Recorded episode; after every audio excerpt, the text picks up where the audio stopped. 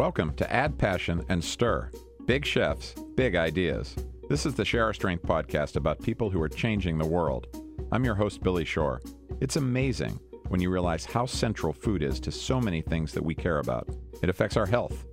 Food security affects our strength as a nation. Uh, health is a very, very big, big, big problem in America. And this debate about healthcare would, would be ended so quickly if we just changed uh, our lifestyles and started to make better for you the new normal.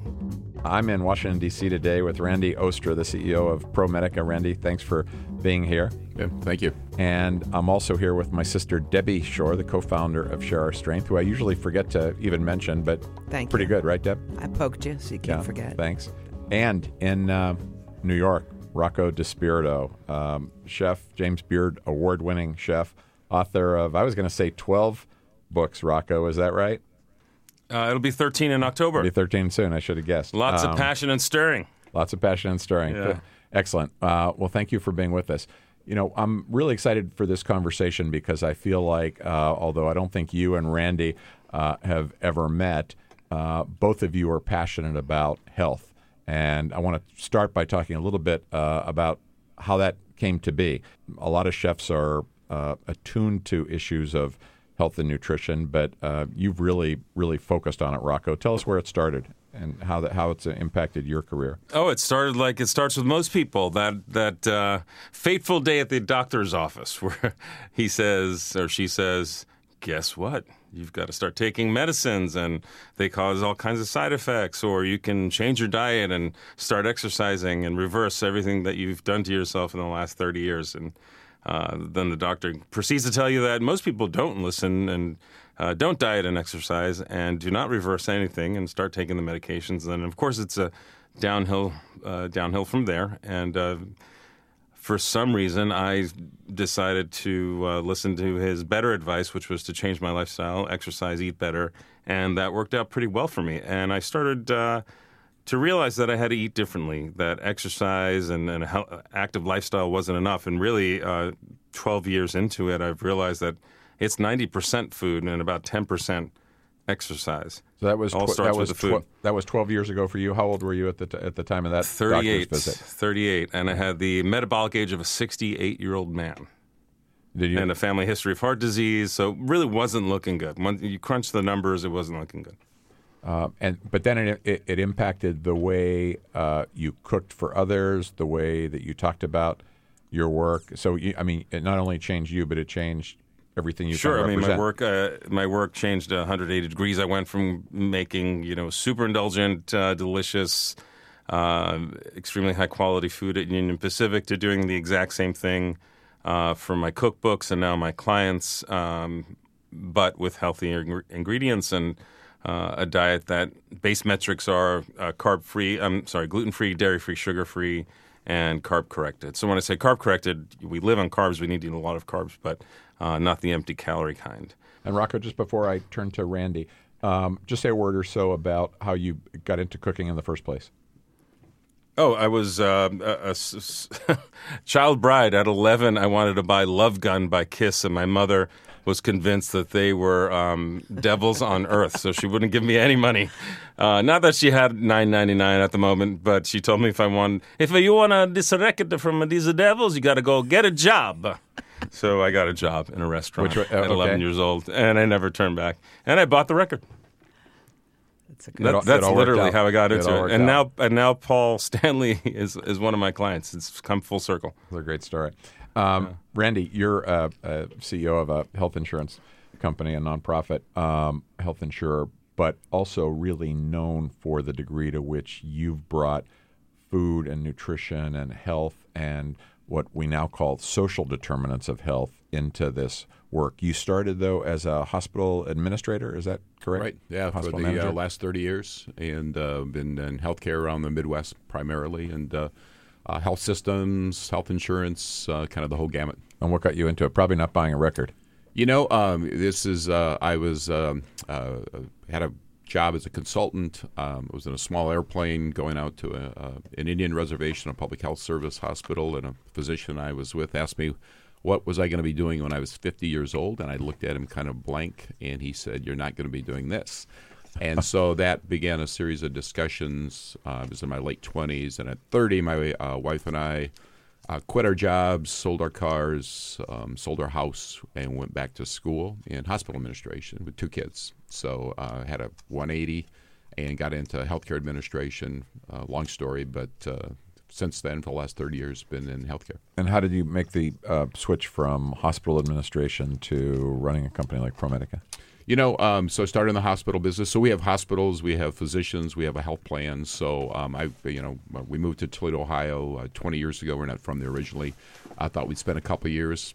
20 years later, raised a family there, and it's just one of these, you know, uh, Midwest cities that's on a comeback trail with just tons of uh, issues from a health basis, a well-being basis, and I've really found uh, with the people that I work with every day just this great passion to try to change people's lives and just a great opportunity to do it in a community like Toledo. And Rocco, you changed your life in a pretty profound way, as you described. How have you seen others change theirs that you've worked with? Well, Randy, uh, first of all, let me um, compliment you on your work. It's it's uh, it's exactly what's called for today. It's the kind of healthcare that we really need. I think uh, can't remember the exact statistic, but we spend um, uh, two to three times more money on healthcare than we do food now. And back in the '60s, it was the inverse. Uh, if we spent a lot more money on food, we wouldn't need as much healthcare. Um, it's just strange uh, that uh, the national priority has become for profit, uh, you know, lots of medicine, lots of healthcare, as our food choices dwindle and become less and less healthy. Um, and it's you know it's a trend we need to reverse. And obviously, Randy, you and I, and Billy, of course, uh, we're all thinking uh, along the same lines. Um, uh, in my clinic, I, I, I watch what you describe happen, Randy, on a daily basis. I have a small clinic where I treat uh, and I say I treat because I believe that um, that's what I do with the food I provide.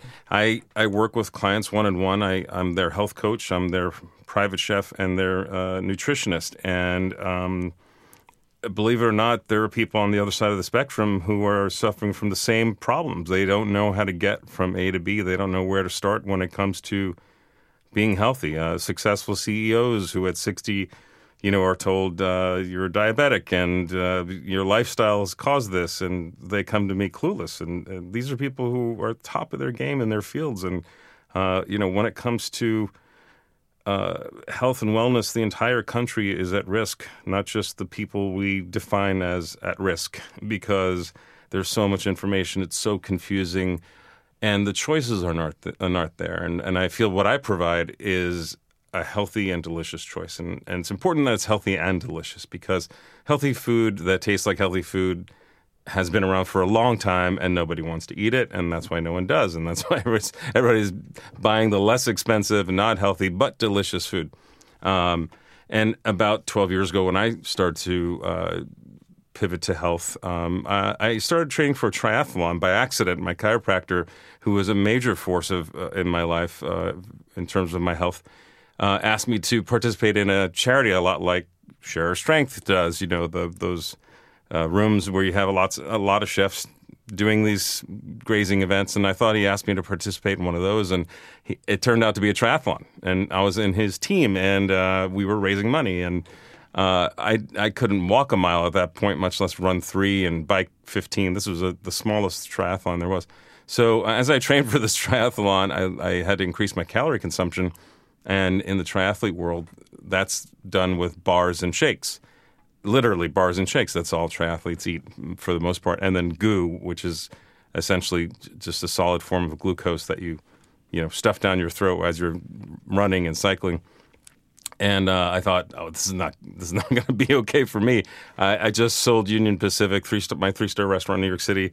Um, so the first thing I tried to do was make lobster bisque healthier and uh, delicious. And it turns out the healthier and uh, healthier version of, lobster bisque is much more delicious than the unhealthy version. And I started to see these results. And as I took out the empty calorie carbs and replaced it with nutrition, nutritionally dense ingredients, uh, I started to see that hey, th- this stuff's better. It's not. There's no deprivation here. There's no reason to feel deprived. This this food is actually more delicious in many cases, or as good, even with fried chicken and and cupcakes and brownies and all kinds of other things that shouldn't be good for you. And the reason I'm telling you this is because I felt like I discovered a solution, the solution to a, a serious problem. Because when people do have the opportunity to make a good choice, Randy, as you said, 87% are highly motivated. They will make a good choice. So it's up to us to provide them with an endless amount of good choices. And as a chef and now uh, an unofficial nutritionist, self taught, um, I have the ability to not only tell them what to eat, but to actually make things that they should eat and deliver it to their home. And if we could somehow scale this and create this opportunity for lots of people, I think you'll find it, the path that people take in their lives will change very quickly and very easily. Most people want to make a good choice, but when you go out there and d- try to find something good to eat, it's just not there. This is why chefs are so important to this effort, right? So at Share Strength, we work with you know thousands of chefs uh, at every level, and what you're talking about, Rocco, is so important because, as we know, restaurants and chefs and the celebrity world has gotten so big in this country. It's so influential, right? It's so inspirational that if we can do more of what you're talking about um, with chefs, people will have exposure and the knowledge, um, to, you know, where to get healthy. Uh, and nutritious and delicious food because you're right. It's got to taste good or they're just not going to go back. And chefs can make that happen. Uh, any uh, examples, either Rocco or Randy, when we do this the right way, when we treat people not just inside the walls, Randy, but as you say, outside the walls, when Rocco, they have the information they need and they understand it's a false choice between healthy and delicious, they're not mutually exclusive. Uh, any examples of uh, impact it's made on, on the lives of folks that you've worked with? Uh, sure, yeah. many thousands of examples. Uh, pl- Randy, please go first. Yeah, I was just going to say we um, we uh, uh were built an inner city grocery store, and um, a lot of that has to do in a food desert and working with communities. Uh, and so we are doing job training, we're doing uh, financial uh, counseling, we're seeing people, you know, fundamentally change lives, and uh, we have a donor who gave us some money, so we're actually chronicling their story. So we have 50 changed lives of people who literally, you know, um, uh, were not eating healthy, had no access to fresh fruits and vegetables, have changed their life health from a health perspective. Others that have been trying to get jobs, they had no no ability to understand financial counseling or even you know knowing what a credit score is. So all those things we've seen just tremendous. Again, it goes back to this notion of people wanting to change and uh, giving them the tools and the opportunities to. We've just seen um, just a great response in a very you know just a limited time frame. This is a grocery store that ProMedica created.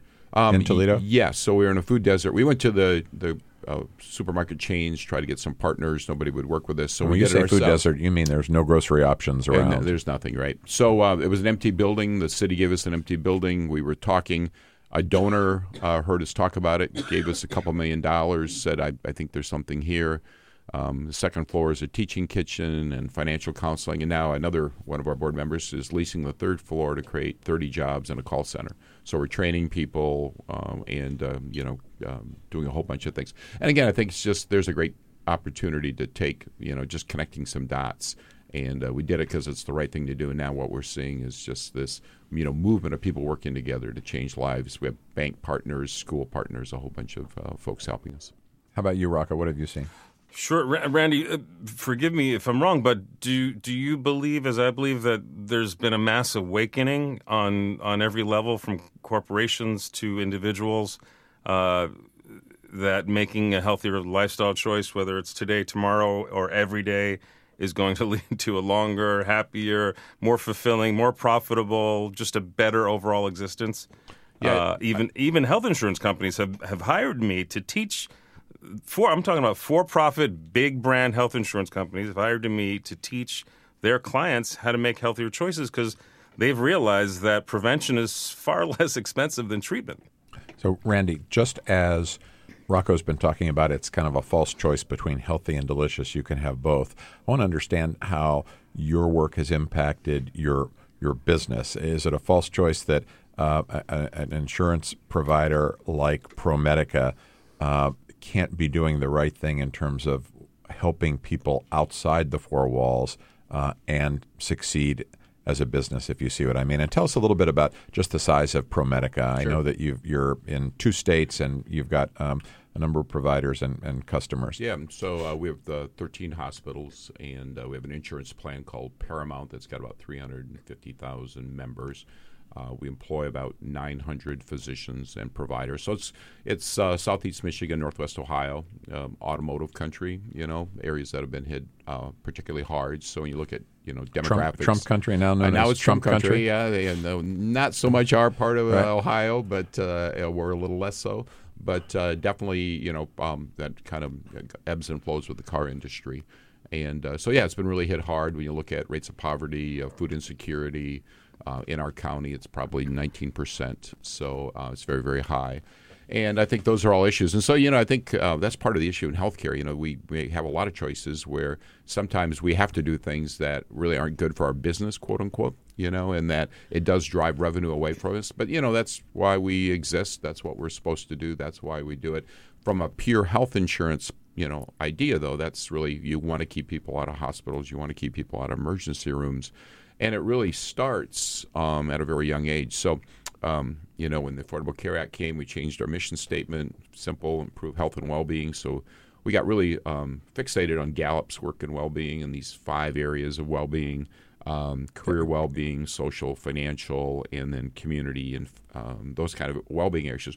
What is interesting about that? So, immediately, as Rocco was talking about, we start focusing on people as adults, but it's children that we have the issue with. So we assume that from a well-being standpoint, we start to care about them when they're when they're adults, and but we got to get them there.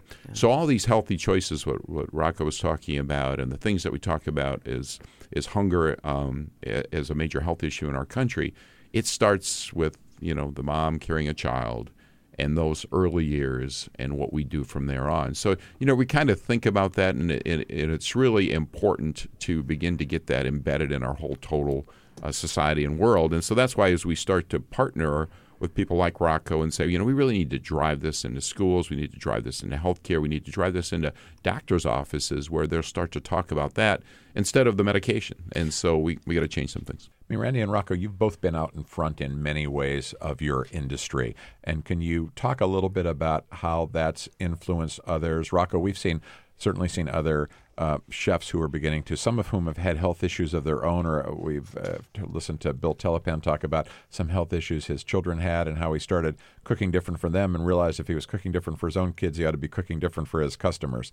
Uh, and and Randy, in terms of insurers around the country, they have to be looking at what you're doing and saying, "We see in the handwriting on the wall. We need to get there." How has your both of your work uh, influenced others in the industry? Uh, I, I've seen a dramatic increase in uh, health and wellness awareness among across uh, the board when it comes to chefs. I, I, I literally was stunned as I watched one chef after another start to do triathlons and uh, marathons and lose weight publicly and talk about their stories in People magazine. And uh, in the last 20, tw- uh, 12 years, uh, things have changed exponentially. Um, all of the top players in the food food and wine world are cognizant, aware, are writing about this, talking about this. If they're not doing it in their own restaurants, they're uh, doing it in, in their charitable work. Um, it's it's a big topic, and of course, millennials are driving. Uh, the healthy food space, um, you know, in a very, very substantial way. So uh, chefs have had to respond. We are providing now, uh, you know, the smoothies and the green bowls that we got made fun of for 12, 15 years ago. Uh, I remember uh, my chef friends thinking I w- I'd lost my mind and started cooking hospital food in 2005 when I when I pivoted to healthy. Uh, health is a very very big big big problem in America, and this debate about healthcare would would be ended so quickly if we just changed uh, our lifestyles and started to make better for you the new normal. Uh, it it really it, I'm I'm baffled as to how there isn't a single moment where anyone in our government stops and says, "Hey guys, what about healthier choices? What about better for you choices? What about subsidizing organic farmers instead of the corn farmers who are producing the 400 kinds of sugars that we put in all our processed foods?" Uh, you know, when when that starts to happen, then we're going to see major shifts happen very quickly. Uh, Randy, are we going to figure out health insurance in this country? What's your what's your gut? You've been at this a long time. Yeah, well, you know, uh, just currently what we're at, you know, we have a House bill that just got passed, the American Health Care Act. Um, that ba- that bill will not pass in the Senate. You know, what's interesting about what we're doing is we're tweaking a model that doesn't work, and the model is fundamentally wrong. If you could go back to 1965, it's interesting to read about health care. People blame uh, blame the healthcare industry. We created this as a country. It goes all the way back to post World War II, and we built all these hospitals trying to put you know people coming back from war. Uh, we we put them all to work, so we built all these hospitals. Um, we've done a whole bunch of things. We paid people to build hospitals, and we, we, we re- reimbursed them for that. And then we did this great thing in 1965. We passed Medicare and Medicaid. We just didn't put any controls on it and had if you could go back and put some sort of controls or or balance it much toward primary care, uh, mental health services, these kind of services, if we could have done that. And the problem is right now we start to think about problems in in what's going to happen in the next year or two or three. The fact that we don't provide a base level of coverage to every American, I think most people would say that doesn't make any sense. But there's nobody looking at the model. What's going to happen 20? How do we change the model over the next decade or two? And if we start to do that as a country, you know, we're you know we're quickly going to be at 20% of our GDP. We know we can't afford that. Uh, we've got all these people that are going to be on Medicare. Why wouldn't we start a dialogue about let's start to change it over the next 20 years to the model we want? And the reason we would take 20 years is because it'll have a tremendous income in, impact on you know specialists and others who spent 30 years of their life trying to get to that point.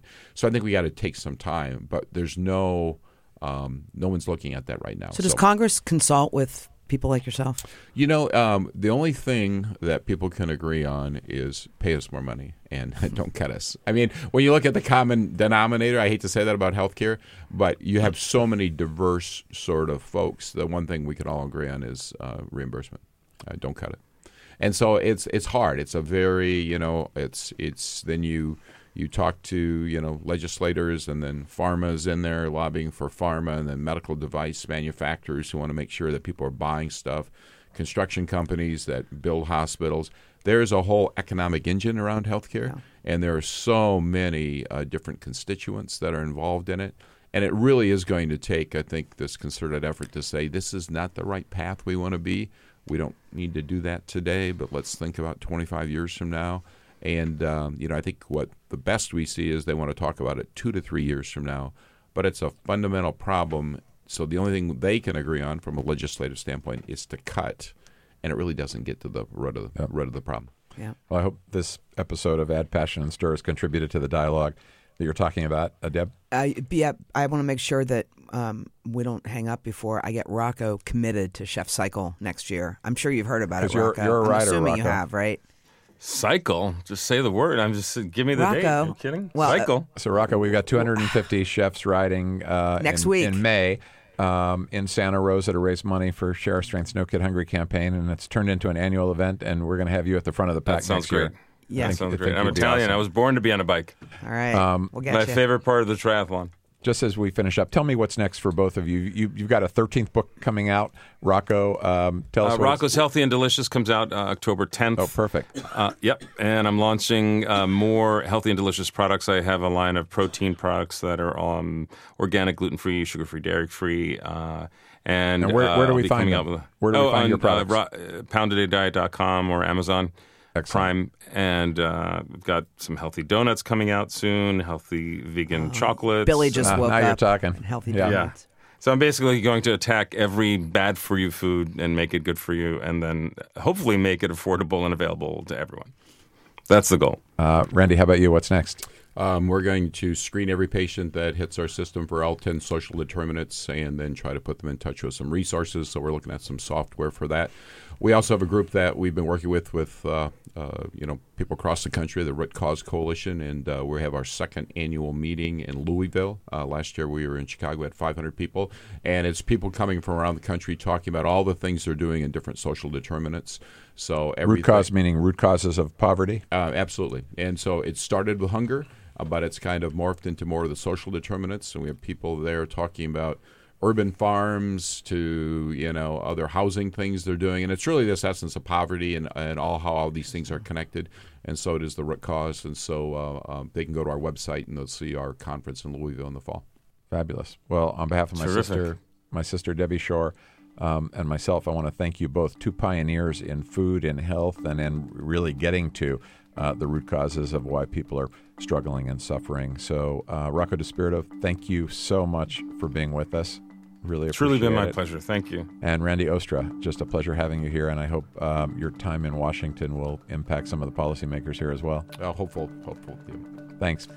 Get closer to the problems that you care about. There's a famous photographer named Robert Capa who once said, If your pictures are not good enough, you're not close enough. Well, in the social change space, getting close, bearing witness, going into the community, working with people directly, getting an understanding of what they need, that's often the precursor to really powerful transformational change. Don't just post, don't just preach, get your hands dirty and get involved. Add Passion and Stir is distributed by District Productive. Our senior producer is Carrie Thompson. Our executive producer is Peter Ogburn. Add Passion and Stir is the creation of Billy Shore, Debbie Shore, and Paul Woody Woodhull. I'm Billy Shore. You're listening to Add Passion and Stir from Share Our Strength.